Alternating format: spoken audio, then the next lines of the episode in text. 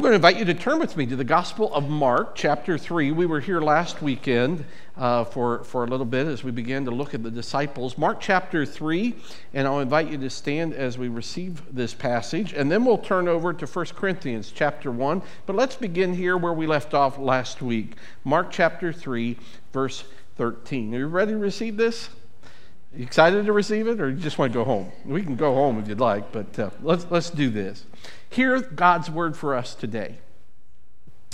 Jesus went up on a mountainside and called to them, to him, those he wanted, and they came to him. He appointed 12 that they might be with him and that he might send them out to preach and to have authority to drive out demons. These are the 12 he appointed Simon, to whom he gave the name Peter James, son of Zebedee, and his brother John. To them he gave the name Boanerges, or whatever. I still haven't gotten that figured out, which means sons of thunder. Andrew, Philip, Bartholomew, Matthew, Thomas, James, son of Alphaeus, Thaddeus, Simon the Zealot, and Judas Iscariot, who betrayed him. And then turning to 1 Corinthians chapter 1, I want to begin here when Paul writes in verse 26 these words. Brothers and sisters, think of what you were when you were called. Not many of you were wise by human standards. Not many were influential. Not many were of noble birth. But God chose the foolish things of the world to shame the wise. God chose the weak things of the world to shame the strong. God chose the lowly things of the world and the despised things and the things that are not to nullify the things that are so that no one may boast before him. It is because of him that you are in Christ Jesus, who has become for us wisdom from God, that is, our righteousness, holiness, and redemption. Therefore, as it is written, let the one who boasts boast in the Lord. May God add his blessing to that word. You can be seated. As you're coming down the hallway right along the Family Life Center, we have strategically put our core values. And one of the core values that we have listed there is simply this that loved people don't do life alone. Now, I want you to hear this. You are loved this morning. In fact, the Bible in the New Testament, we see the, the writers of the New Testament 30 times when referring to the church, they say, You are beloved. You are loved so much that God sent his only begotten Son, that who would ever believe in him should not have uh, should, should not perish but have everlasting life he has designed it to call you so that you could live with him forever and you will hear me say this, I think, often as your pastor. One of the best gifts that God gives to his people is his people. We have so much he has given us, but one of those graces are the people that are around you this morning. Now, I would argue that fact that one of the main ways that God uses to grow us, to make us better, to shape and mold us is actually the people around us. And so it's important as a follower of Jesus who forms this community, who he started with just these 12 disciples. I ask the question Am I in relationship with the people of God? To what extent am I in relationship with people who will call me up, who will call me out, who will make me better and allow me to grow in the ways that God wants me to grow? Because loved people don't do life alone. I remember when I was in junior high or probably high school too. I, I don't rem- know if you remember the cafeteria experience of those days, but it seemed to me that students kind of had this habit of dividing themselves up according to the, which tables people would sit in by their level of coolness. Is that something that they still do? I, I don't know, but, but you know, according to how well, your coolness factor is where you kind of ended up sitting. And I never quite knew where I fit in. In fact, probably it's fairer to say I didn't want to acknowledge where I fit in the most. So, more often than not, I found myself hiding, going to the office and volunteering as a worker there, or going to the student council office and working in the workroom there, studying or whatever it was, just to avoid the uncomfortableness of that moment. Now, that's a part of me. Maybe it's a part of you. But I am not lost in the fact that there are people who come to church, who come to this place, who don't quite know where they belong. Where do I fit in? When I uh, ended up going into church ministry, I candidated to work at a church.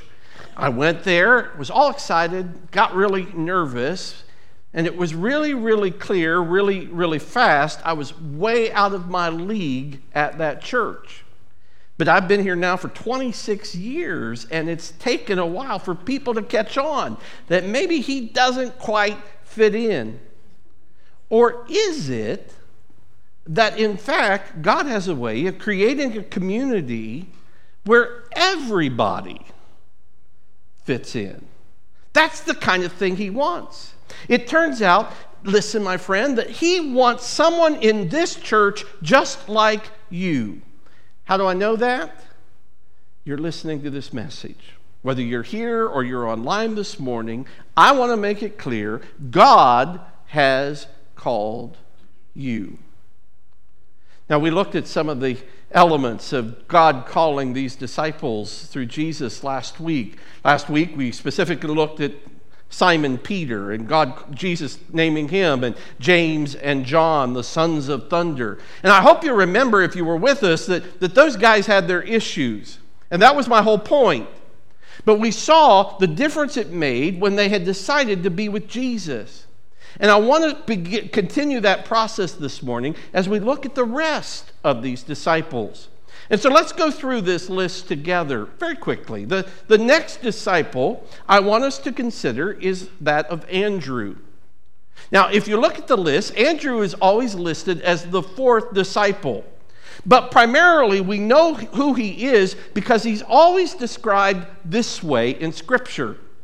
For instance, we see this another of his disciples, Andrew, Simon Peter's brother, spoke up. Now, this is how Andrew is often uh, uh, described. He's always noted as Simon Peter's brother. Simon Peter was the one who was always getting the attention. He was the one who was well known. Andrew, just kind of a tag along. Now, what is kind of ironic about that is it is Andrew, not Simon Peter, who was the first one to discover Jesus. He realizes that Jesus was the Messiah, and you know what he did? The first thing he did was he went back and he got his brother and he said, I found him. Why don't you come and see? I wonder, therefore, if Andrew after those years with Jesus, didn't at times get a little upset because Simon was the one who got the cool nickname Rock, Peter. He, he was the one who got to preach. He was the one who got all the attention. Anybody who, who ever calls Andrew is always Simon Peter's brother. That's Simon's or, or Andrew's uh, identity. Nobody ever says, well, there's Peter, he's Andrew's brother. It's not like that. Most of you will probably not have any idea of what I'm talking about, but when I was a kid, there was a show on television called The Brady Bunch. You remember that? Some of you do. Uh, here's the story of a man named, you know, Brady, that kind of thing. Well, remember that there were, on, on one side, there were three sisters. There was Marcia, she's the oldest one. And remember, Marcia, she's the glamorous one. She's the one who got all the attention. And then there was the middle sister, and do you remember her name? Jan. Some of you remember this. And she got fed up with being the tag along all of the time. And her pet phrase for that was Marcia, Marcia, Marcia. Everybody loves Marcia. I want you to think about Andrew because I wonder if his, if his reaction wasn't similar. Simon, Simon, Simon. Everybody loves Simon. You know, the neat thing about Andrew is this. Every time we see Andrew in Scripture, every time he's doing something, you know what he's doing? He's bringing someone to Jesus. I just told you about his brother. When he, when he came to know Jesus, he went and got his brother Simon and said, Come, let's go see Jesus. There was one time when Jesus is teaching, the crowd is getting hungry and they're stirred up, they're not quite sure what to do. It's Andrew that finds a little boy who has some fish and a couple of loaves and brings him to Jesus. One time, the, there was a group of Gentiles who were kind of interested in Jesus, wanted to see Jesus. It's Andrew who brings them to Jesus. Andrew was a special man. Didn't get a lot of press, but he knew how to bring people to Jesus. Then, if you look at this list, you'll see a guy named Philip. Now, what we know about Philip is, is that Philip was born in the town of Bethsaida, which is also, by the way, where Peter and John and Andrew were born. And so those men probably would have known each other. They went to the same school. They'd gotten to know each other very well. And so, just naturally, there would have been a clique of these guys already before this discipleship group. When the rest of the disciples come in, perhaps the question was well, how do I fit in? How do I enter even into this clique? And you know, as I thought about that this week, I realized, you know, that can happen in the church. You know, one of the hardest things to do is enter into a place where people are already established and comfortable. Listen, if you've been here a long time, you know how things run, you know what to expect, you're comfortable here, you have your friends, and it can be very easy, can it be, to form these cliques where we exclude others, where we, where we aren't cognizant of the fact that there are a lot of people who don't feel like they fit in. One of the things that we all have to do when we come into this place week by week is say, How am I going to grow my circle today? Who am I going to get to know? How am I going to interact with someone so that they know they fit in? to take initiative, to reach out, to, to make that circle larger than it is. Our circle should always be growing. Let me tell you about another disciple. His name is Thomas. You probably heard of Thomas. In fact, we usually refer to him as what? Doubting Thomas. That's, that's how he's most uh, best known, I would think. And the reason is, is you'll remember that uh, after Jesus' resurrection, Thomas wasn't there initially. And so when he heard the story that Jesus had been raised again, he scoffed. He said, I'm not believing that. Unless I see him face to face, unless I see the, the handprints from the nails and, and, and, and touch the wound in his side, I'm not going to believe it. He doubted. He doubted. Now, the interesting thing about Thomas is that we run into him a few times. We do get a chance to, to know a little bit about his character. But one of the things you'll also note about Thomas is that he is also known as Didymus. Didymus. Why does that keep coming up? Didymus is the Greek word for twin. So Thomas is a twin. Now, I want you to know that very often in the ancient world, twins were a bad omen. Think about it. If you had twins, that meant your risk of life, of losing your life as a mother or losing the life of both children, were exponentially much higher. In the Old Testament, there are only two sets of twins mentioned Jacob and Esau, Perez and Zerah. And in both cases, they did not get along with each other. So, twins in the scriptures, I mean, you know, you end up with someone like Dave. Dave is a twin. And, you know, you just kind of, it's, it's, that's supposed to be a joke, Dave, but they, they, they, they take that seriously. But, you know, in the ancient world, now this wasn't as true in Israel, but in the ancient Roman world at large, the second born set of twin boys was often so unwanted that they would often let them go and die of exposure. They just put them out on the street. The oldest son, the firstborn, would receive the cool name, the, the name of the family, the name that would be passed on, but the second born would just simply get the name twin. It'd be like in our day, uh, Thomas, by the way, Thomas. The word, that word is in Aramaic, Tamah. So in Aramaic, his name was twin. In, in Greek, it was twin. That's what they were doing. So he didn't really come with much of an identity on his own. So it almost like would be like in our day when a second born twin son is named, we'd name him Xerox or something like the unnecessary one, the repo. Like, like, like let me try this on you. Twin boys are born. You, here's my son Pete and repeat. or twin daughters, you'd have Kate and duplicate, you know, that kind of thing. Uh, be nice, be nice. New year, be kind.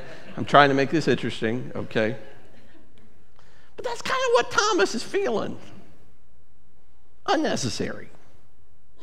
And there's almost this duality for Thomas right out of the gate. He's a believer, but he's a doubter. He's doubting Thomas. He's a believer, but he's a skeptic too.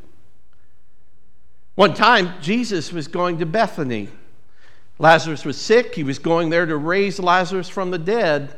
The disciples knew that if they went to Bethany during that period, chances are things were going to get really difficult for Jesus. Things were going to be really tough. And the scripture says that when Thomas found out where they were going, this is what Thomas said. Then Thomas, also known as Didymus, said to the rest of the disciples, Let us also go that we may die with him.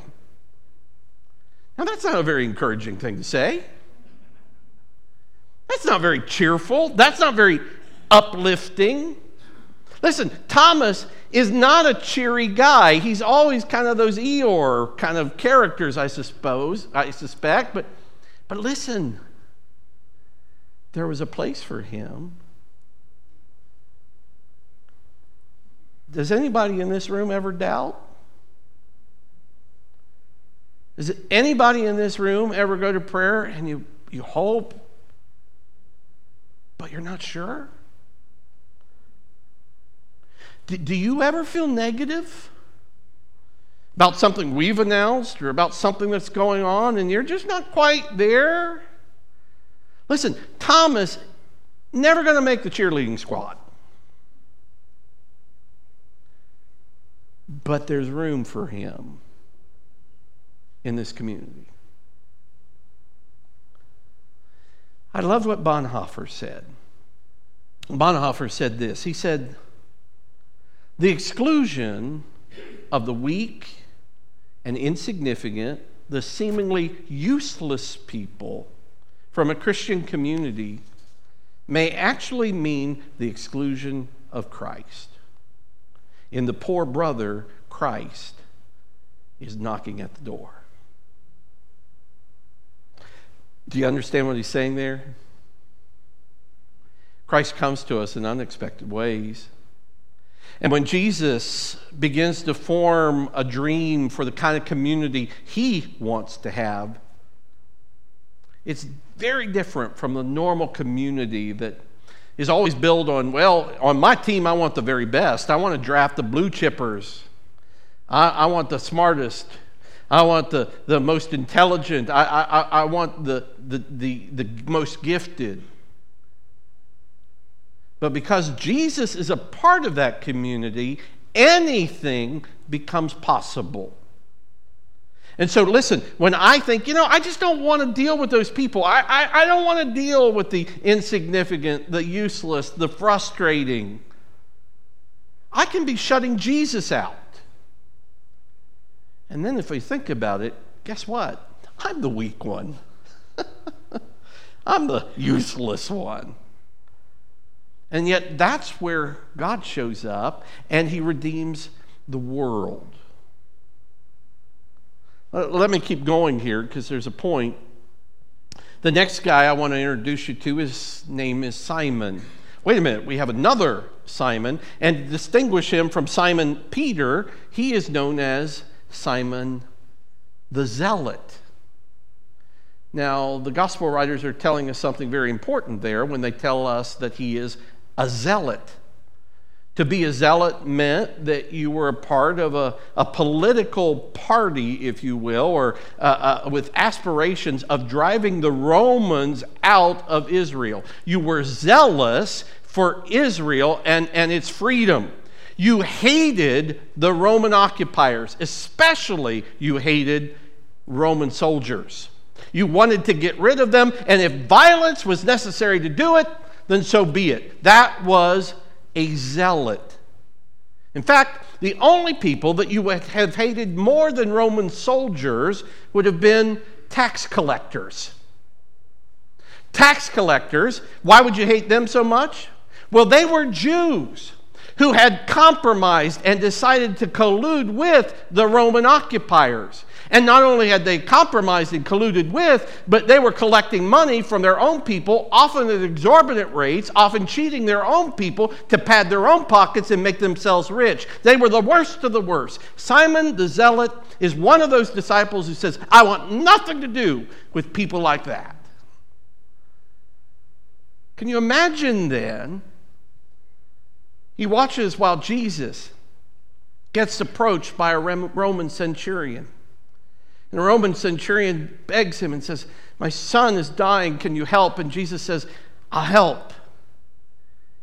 And then Jesus says to the centurion, I had never seen such great faith in all of Israel as I have seen in you. Can you imagine what Simon the Zealot thought of that? Jesus, you're driving me crazy. We're not supposed to like these people. And now you're telling me that they have faith? Are you kidding me? There's only one thing worse, and that's a tax collector. Oh, and wait a minute. There's a disciple named Matthew. You remember what Matthew did? He's a tax collector. Can you imagine this group? And Jesus goes to Simon and Matthew and says, Why don't you guys bunk together? Don't you think just Jesus is having fun with that? You guys learn to get along. They drive each other crazy. This is my point. Christian community is not the place you go to get away from difficult people. I got news for you. Christian community is not the place you go to get away from difficult people. There's a great Quaker thinker named uh, Parker Palmer. I found him in college years ago. But I love this when he stated Community is that place where the person you least want to live with always lives. Community is that place where the person you least want to live with always lives. Do you ever notice that that's a truth? And there's a corollary there, it seems to me. And when that person moves away, someone else rises up to take their place. That's just kind of the way it is. And what I want you to hear this morning is when, when you get involved in the church, when you get serious about this community, there are going to be people who are going to be from a different political persuasion and think differently than you, and it's going to drive you crazy. When you get into that Bible study, or when you get into that growth group, there are going to be people who drive you a little nuts. Maybe it's about politics, maybe it's about something else, but that's part of how God grows people. Bonhoeffer makes this observation. He said, innumerable times a whole Christian community has broken down because it had sprung from a wish dream. In other words, there's a fantasy out there, a picture of what we think it should look like, of what we think people should be. He says God will destroy that dream. This is how he says it. But God's grace speedily shatters such a dream just as surely as God desires to lead us to a knowledge of genuine Christian fellowship, so surely we must be overwhelmed by a great disillusionment with others, with Christians in general. In other words, don't be surprised.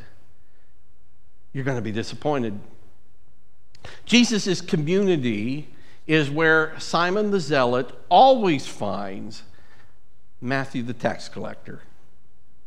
And Jesus says, okay, guys, love each other. So listen, if you find yourself frustrated, disappointed, unnerved by someone in church, stand in line. You're in good company. God is forming you just as He intended to do. It's part of His grace working in you. Now, a lot of us avoid it. You know how? We just don't get involved. We just separate ourselves away. We're not going to get hurt. We're not going to get mad. We're not going to get disappointed. We're just alone. God wants to change that in this dream that He has for the church. Now, there are a couple of more disciples. There's one named James. He is not the brother of John, he's a different James. He's known, in fact, as James the Less. Can you imagine that kind of a nickname? Then we have Thaddeus. Thaddeus also went by Judas. You can probably figure out why he preferred Thaddeus after uh, certain things happened. In fact, uh, when the Apostle John mentions Thaddeus, he calls him Judas, not Iscariot. So that's how he's always delineated. About all we know about Thaddeus is that he asks one question at the end of Jesus' ministry. That's all we ever hear. The disciples were always, if you follow and you study these men, you always understand that they had this agenda. They thought Jesus would surely embrace. That when Jesus would demonstrate that he was Messiah, he would throw the Romans out, he would take over, he would declare God's kingdom, and therefore he would be a royal master, put on a crown, and then therefore these disciples would be in his cabinet. They would take positions of power and wealth and influence. That's what they assumed would happen with Jesus. But Jesus, of course, was always countering that. He was always saying to these disciples, Listen, I'm not headed toward a crown, I'm headed toward the cross. Finally, you think after three years, these men would get that by now. On the day before Jesus dies, Jesus is eating the Passover meal, is about to eat the Passover meal with the disciples. When what happens? Thaddeus, not or Judas, not Iscariot, asks this question Lord, why are you going to reveal yourself only to us and not to the world at large? Now, Jesus has spent his ministry describing what his, his ministry is all about. We often say, you know, there's no such thing as a stupid question. This proves that that is not true. He's been with Jesus for three years. He's heard him teach again and again about what Jesus has come to do. How could Thaddeus miss it? But what we love to see, what I appreciate so much, is the patience of Jesus. And in the next two chapters in John, once again, Jesus outlines why he came, what he came to do, God's plan of redemption and you know that, what, what that, excuse me, and you know what that reminds me of? In every group, there's someone who doesn't quite get it. You ever been that person who always feels maybe a half step slow? Just doesn't quite understand yet? There's room for you too. We have Bartholomew. We don't have, know much about him. Um, all we basically know is his name, Bar, which is in Hebrew son, Tholomew, which would indicate uh, farming or furrows. So maybe he was a farmer, a son of a farmer, son of furrows. Maybe Jesus turned to him and said, And everyone who has left houses or fields for my sake will receive a hundredfold as much and will inherit eternal life. We, we just don't know much about him. And of course, then there's one more disciple. You knew we would get there. His name is Judas Iscariot. Just, just listening to that name causes us to conjure up the image of a thief, a betrayer, a liar, Judas Iscariot. That name just evokes infamy. You realize there was room in this community for him too? I'm amazed when I think about it, but even after Judas betrayed Jesus, Jesus still called him friend.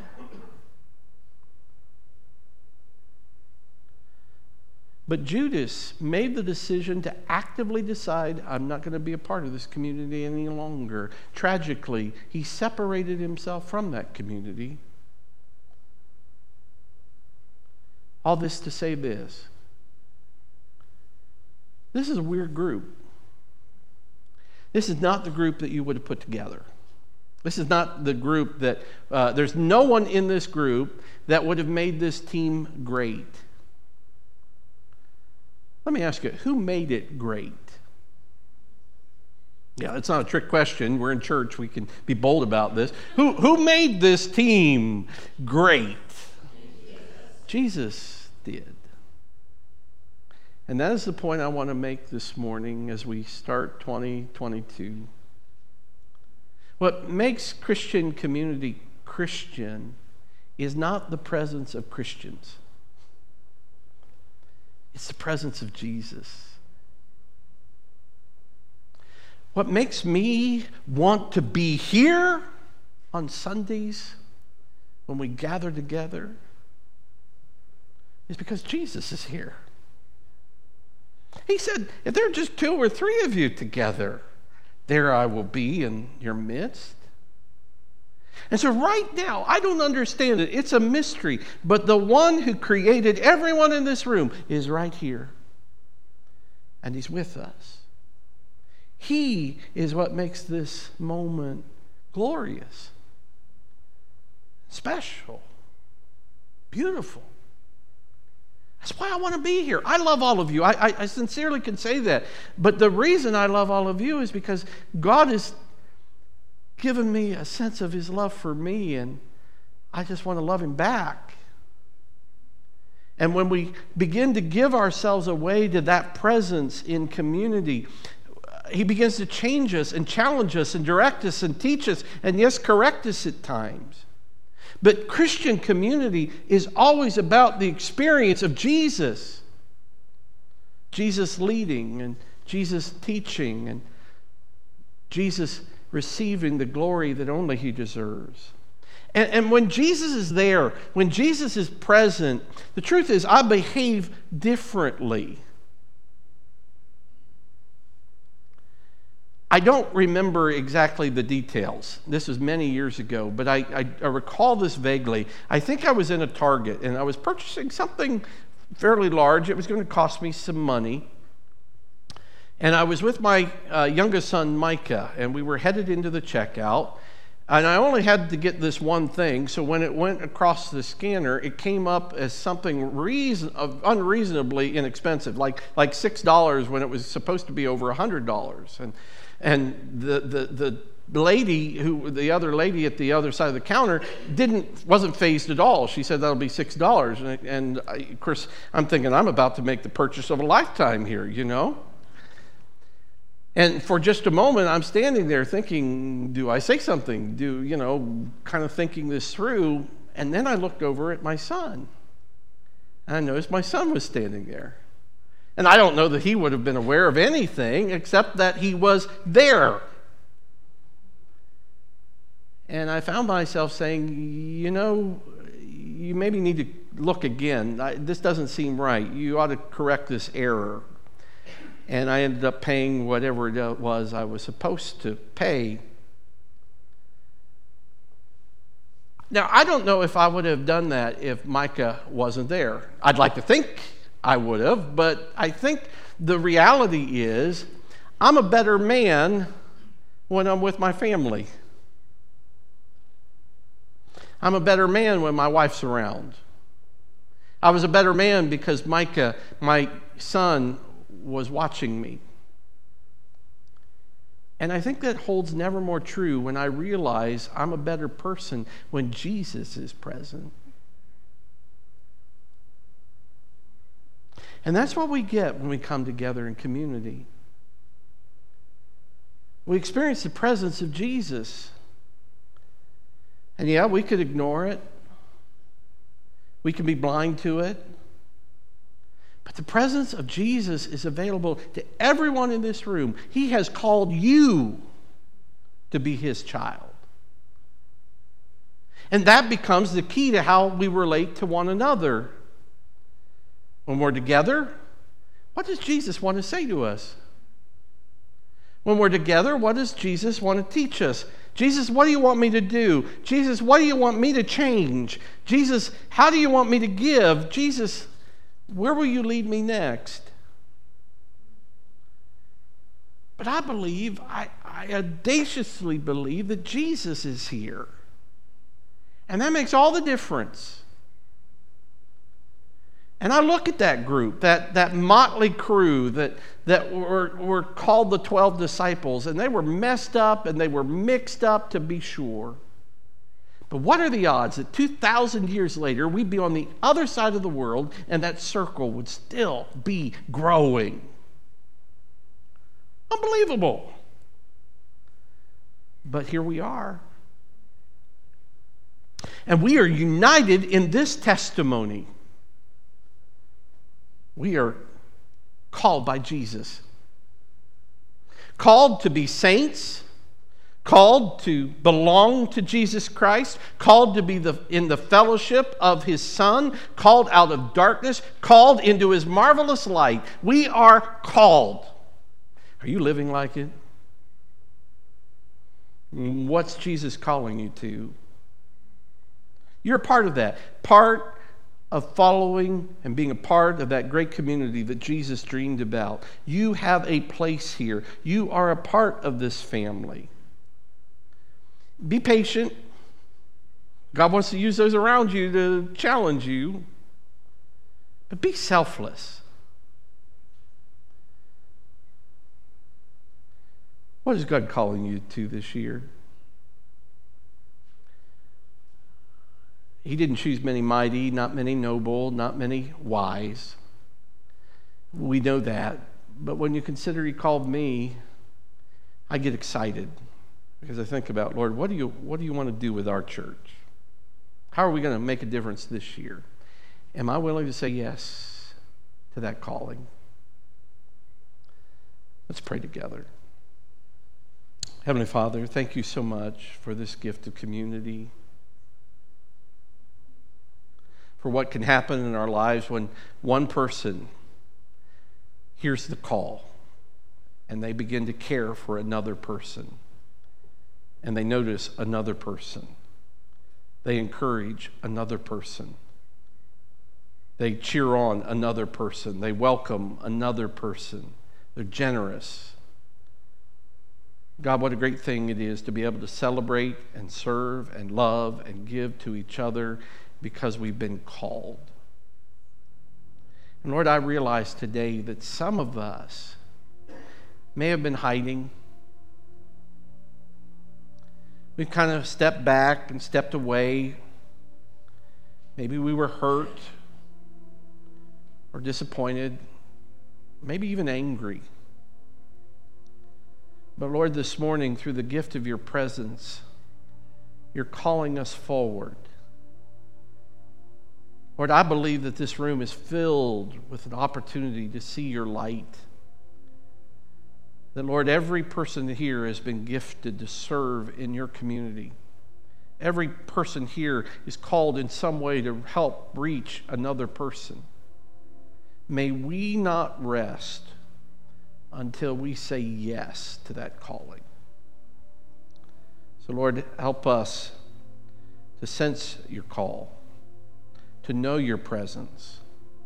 Do again, Lord, in our spirits what maybe you did years ago and somehow, Lord, we lost focus. And help us to be patient and wise and discerning. And in everything we do, in all our interactions, may Jesus be present. We pray in Jesus' name. Amen. As Jason leads us, I just want you to know if God is calling you and you just sense that you need to respond in some way, you're, you're hearing, you're saying, Lord, I want to say yes to whatever call that is.